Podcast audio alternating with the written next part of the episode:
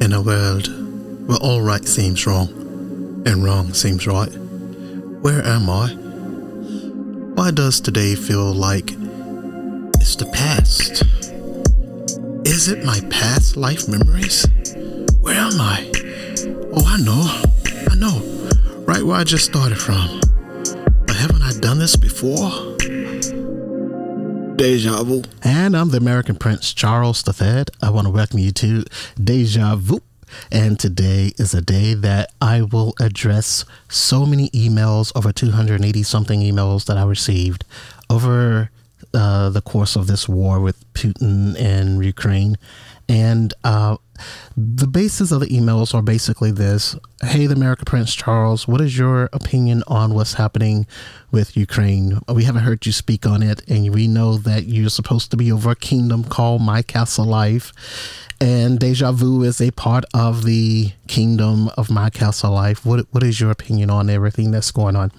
And to be honest with you, it's a fair question, but I have been trying my best to kind of stay away from the political parts of all this and the war and a lot of things that's really been going on. And to be honest with you, I will go ahead and address it. But another personal reason I really didn't want to talk about it, because sometimes it brings up anxiety in my life. For those of you who just don't remember, but I will tell you, I retired out of the Navy for 20 years service in the United States Navy.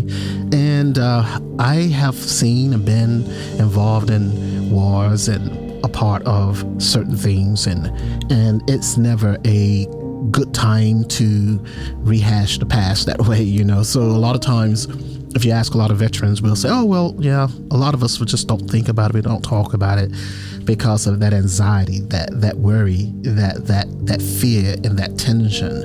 Sometimes it resurfaces, and some psychiatrists will say, oh, it's a great thing for you to talk about it. And some say, well, just don't, if your knee hurts, stay off your knee, right? So, so I will tell you straight up, I did not really want to address that sort of thing because of the personal feelings it would bring up in my life. But it's okay. Today, I think I owe it to My Castle Life fans, Deja Vu, Darlings Do Die, My Castle Life podcast itself. All these are podcasts I have that fall underneath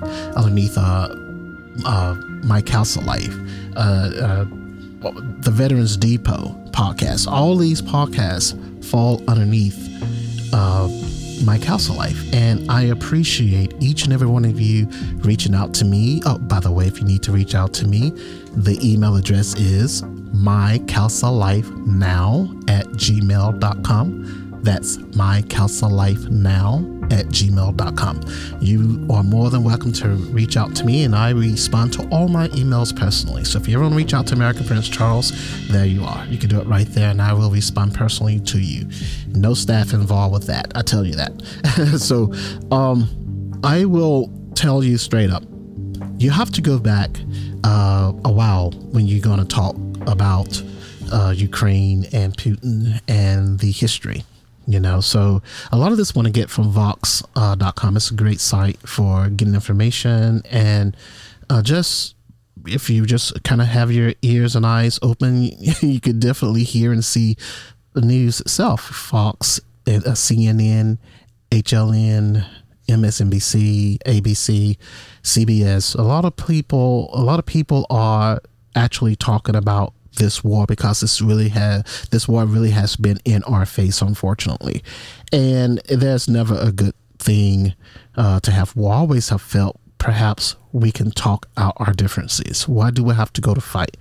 I understand sometimes fighting is a last resort sometimes, and it takes brute force sometimes to get a certain side to see certain things, so I am aware of that, but it doesn't make it any easier to accept as well. So what is the Ukrainian crisis? Well, we sort of have to go back in history a little bit, let's take it back just a little bit. Let's first talk about Ukraine. All right, Ukraine is a Texas-sized country that's wedged between Russia and Europe. So if you could imagine a little small sized country about the size of Texas, kind of between two big countries, somewhat, Russia and Europe. And that's what we're talking about when we talk about Ukraine. And it was part of the Soviet Union until 1991. And since then, it has been less than a perfect democracy, you know, with a very weak economy. It didn't have a very strong foreign policy, and it kind of wavered between the Russian and the European sector there. So, you know, and if you really want to go back to this to answer the question, is this deja vu? Oh my God, is this deja vu all over again? Deja vu. I definitely say it's a deja vu thing, you know, because it all began as an internal Ukrainian crisis in November 2013 when President Viktor Yanukovych, I never say his name right, Yanukovych rejected a deal for greater integration with the European Union.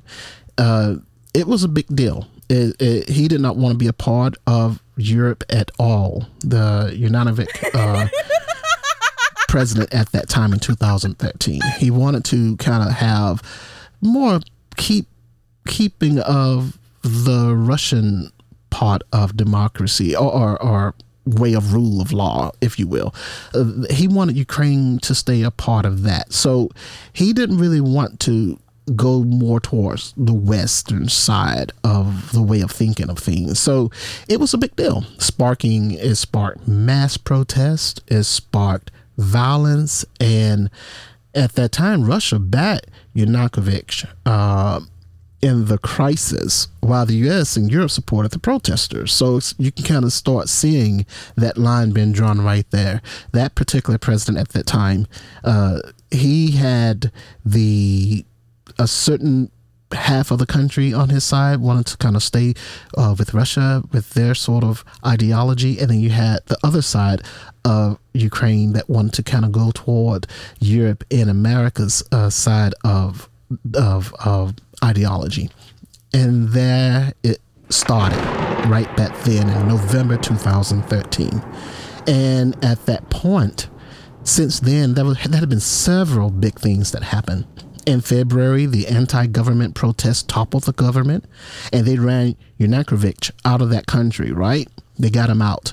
And Russia, trying to salvage its lost influence in Ukraine, what they decided to do was invade and annex Crimea that next month. So that would be April, because all this started in February, and then March happened, and then April came, and that's when Russia wanted to get in there and invade Crimea. All right. So the pro-Russia separatist rebels, they began seizing territory in eastern Ukraine. Right. And the rebels were shot down. Actually, the rebels, they accidentally, that is believed it was an accident where they shot down the Malaysian Airlines Flight 17, if you remember that, on July 17th. And it killed, I think it was 298 people it killed during that time. And they believe it was an accident, but nevertheless, the plane was shot out of the sky. And so fighting between the rebels and the Ukrainian military intensified.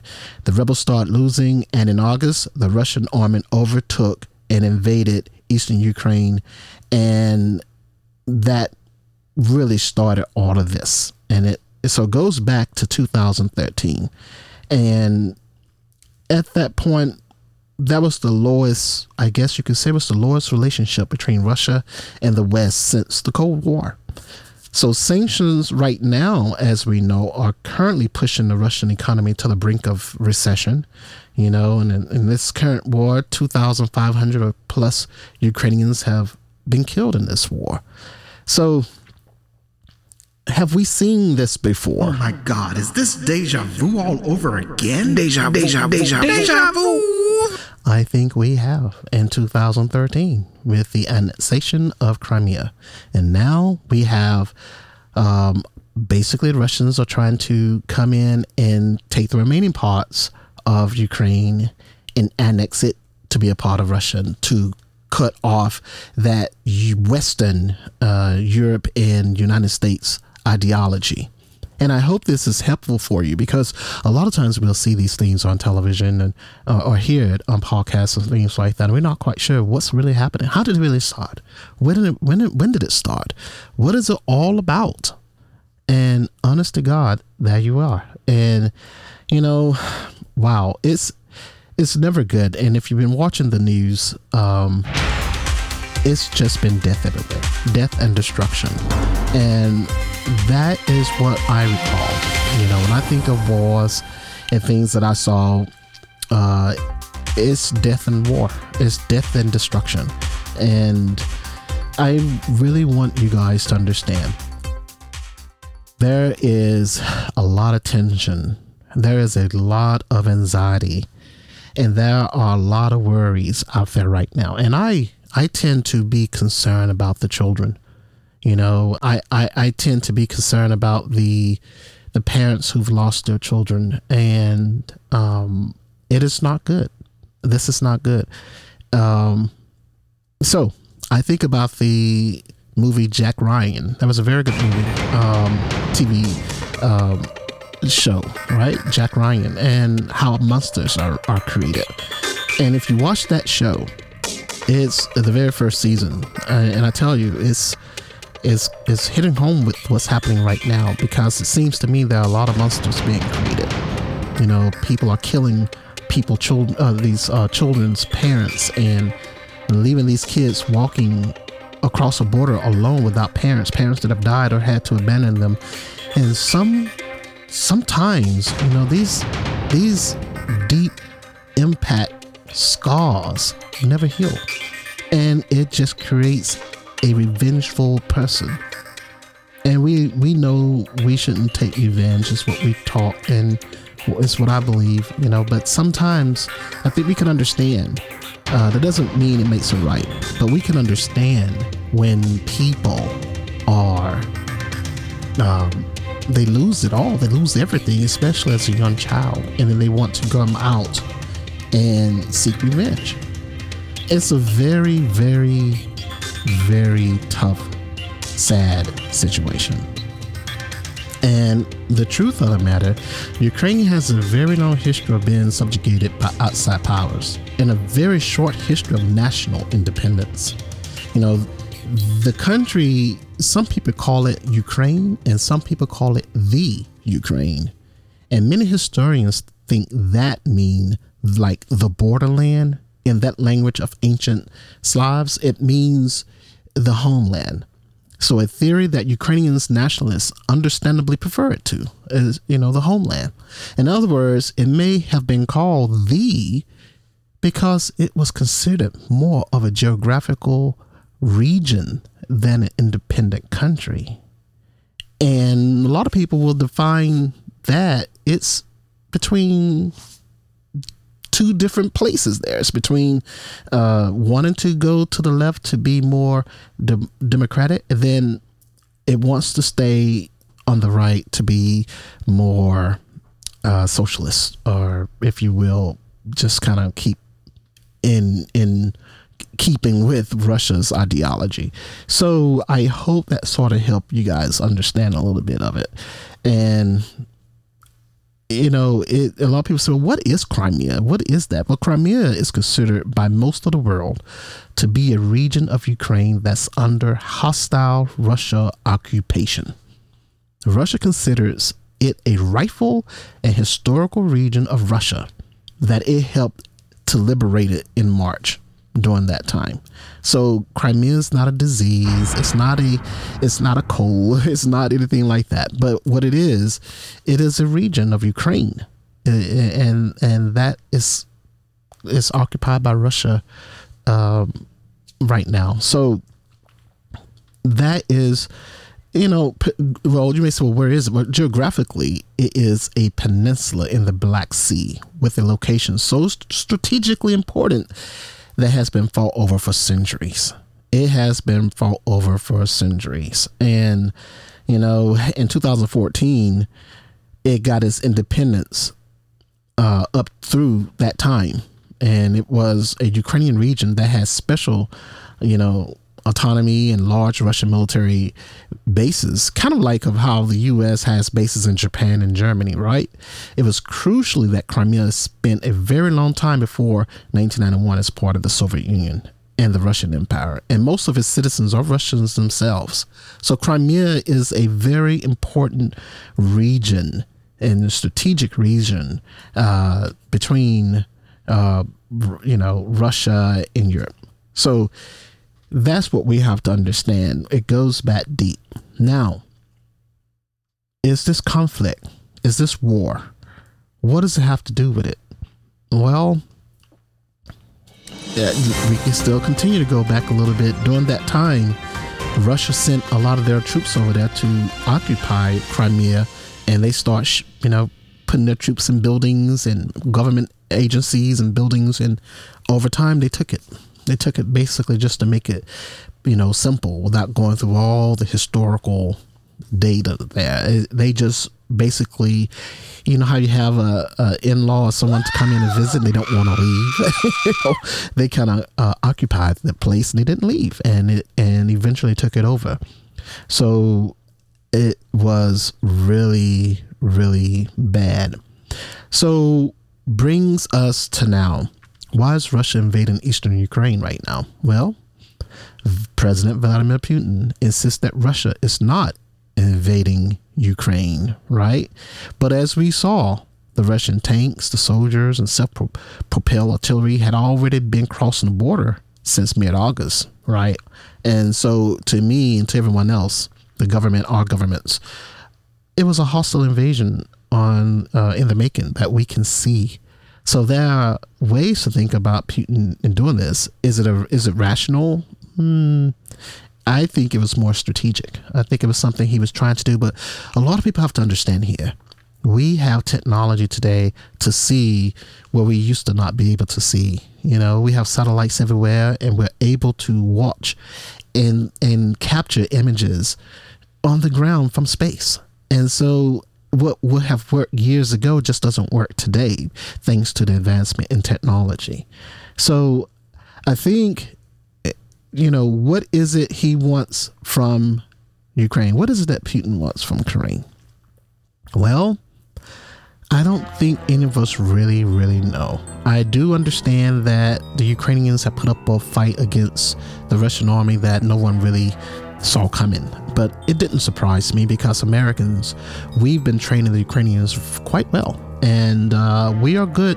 Our military is the best on this planet, and I'm very blessed to say I was 20 years in the Navy, United States Navy, and we're the most powerful Navy in the world, and I'm very honored and proud to say that. So I am very happy to say that the training that our military gave the Ukrainians, along with other countries, it really showed they were paying attention, and although there are, casualties, 2,500 plus soldiers have died, but their training prevented much more casualties in such a way, so I think, so a lot of people are asking the difficult question, should Crimea be a part of Russia or Ukraine? Well, the way Russia sees Crimea by force, the answer would be yes for them. It should be part of Russia. There's no doubt about it. But the more abstract question of whether Crimea is deep down Russia or Ukraine is much more less clear. There are three ways to think about the question as they contradict themselves. Legally, is Crimea part of Russia or Ukraine? It's probably legally part of Ukraine. Okay, and so historically, is Crimea part of Russia or Ukraine? Well, historically, it's been probably part of Russia. So do Crimeans want to be part of Russia or Ukraine? Well, that's not clear. That's the million-dollar question, right? Some of Crimeans, they wanted to hold on to the pro-Moscow rallies and calling to rejoin Russia. And then you got, a lot of part of Crimeans wanted to be part of the UN and part of the Western ideology from Europe and America. So, and they wanted to depart Russia. So it's just a mess, right? So I have to say, we have to understand where I come in at as the American Prince. What do I feel about the war? I feel that the war is... I don't like wars. I feel that we have to learn to talk and act upon agreements and contracts. And I feel that when we fail to do that, we stir the pot for anxiety and worry and tension to seep into our lives and into our generational youths and the paths of all these generational the generations to come, shall I say. It's going to suffer. It's going to suffer very, very deeply from the decisions of our fathers, decisions that we make to leave to the generations behind us. So I know for me, it sort of, surfaced anxiety and stress. And I will tell you, one great way to deal with anxiety and stress is to deal with it head on. Now, for me, I take breathing exercises, and sometimes I try not to relive the situation. Sometimes I do. And I relive the situation, not trying to relive it, but hey, the thought is there and I have to deal with it, right? Some days I don't want to go anywhere. Some days I want to take a drive. Some days I don't want to go in the supermarket around people. Some days I will try. So we all deal with stress. We all deal with PTSD. That's another real big one that's going to come of this. I don't know how many people have been affected with PTSD with this situation.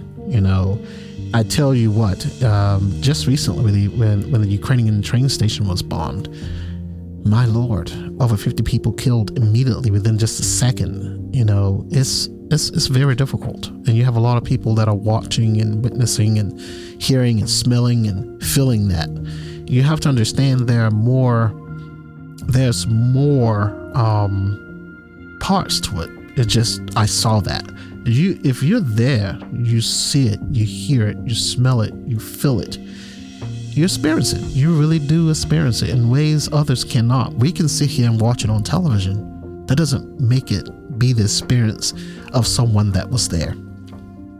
So I want everyone here to understand the Ukrainians never really resolved the national identity crisis between its Russia facing east and pro-European west. And that was sparked way back then when they got their independence from the Soviet Union in 1991. So we have to understand these are emotional battles and scars that have been years in the making. And I think in the end, I pray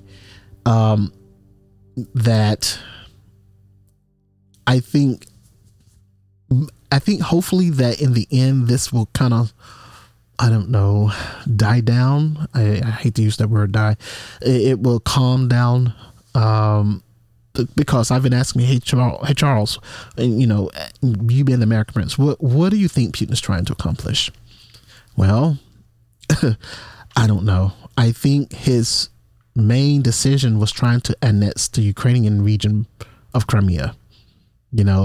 I think he really wanted to stir up nationalism at home for political purposes, possibly. And then he saw an opportunity to grab territory and influence for strategic purposes. They have a real big naval base on Crimea. You remember it says this peninsula. Russians have a real big naval base there. So, I think he is thinking and feeling that he's saving fellow Russian speakers from a Western conspiracy. If you were to try to think about it. And so I just hope and pray that we as a people can come to an agreement that we need to work together to help each other and stop killing each other.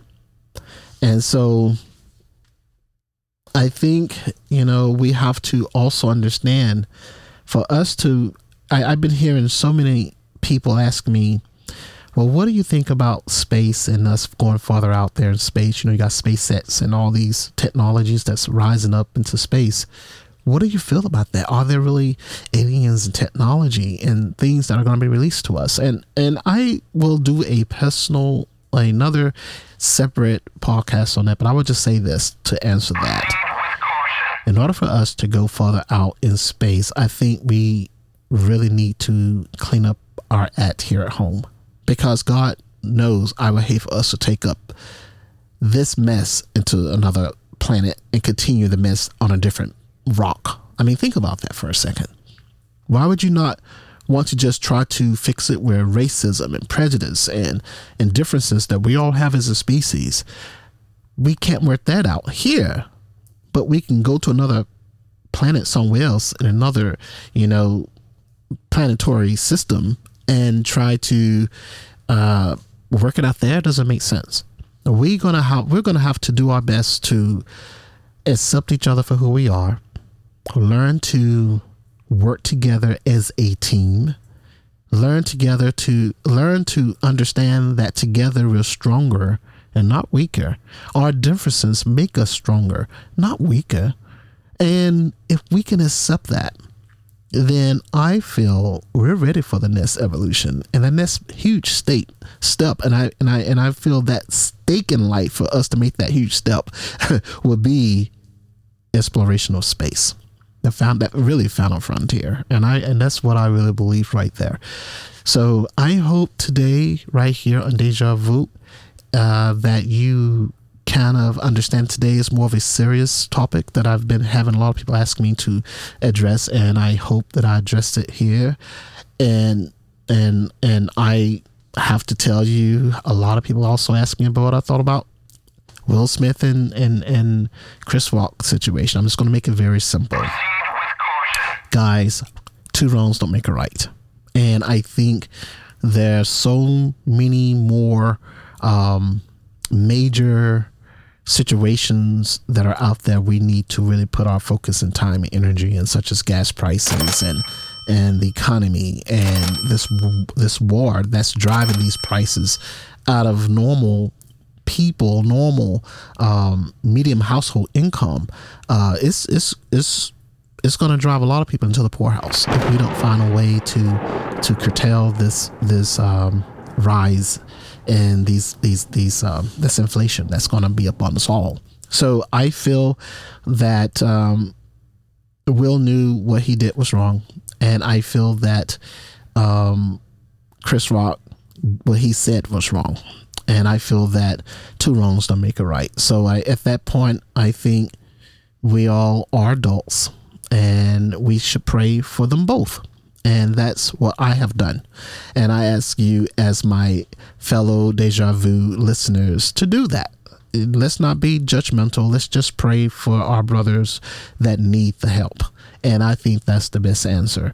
All right. So I'm the American Prince Charles III. I want to thank you for listening to Deja Vu. And I will put this on all the other podcasts that fall underneath My Castle Life, such as The Veterans Depot. I'm going to put it on My Castle Life itself. I'm going to put it on Darlings Do Die, and it is here, of course, on Deja Vu. I want to thank you for listening. God bless you. Take care of yourself. And remember, I have a question for you. What is your deja vu? Oh my God, is this deja vu all over again? Deja vu. Somebody tell me this life that I'm living is real and not deja vu. Oh my God, is this deja vu all over again? Deja vu. Hi, this is the American Prince Charles III. If you have topics or subjects you would like to hear, please contact me at mycastlelifenow@gmail.com. That's mycastlelifenow@gmail.com.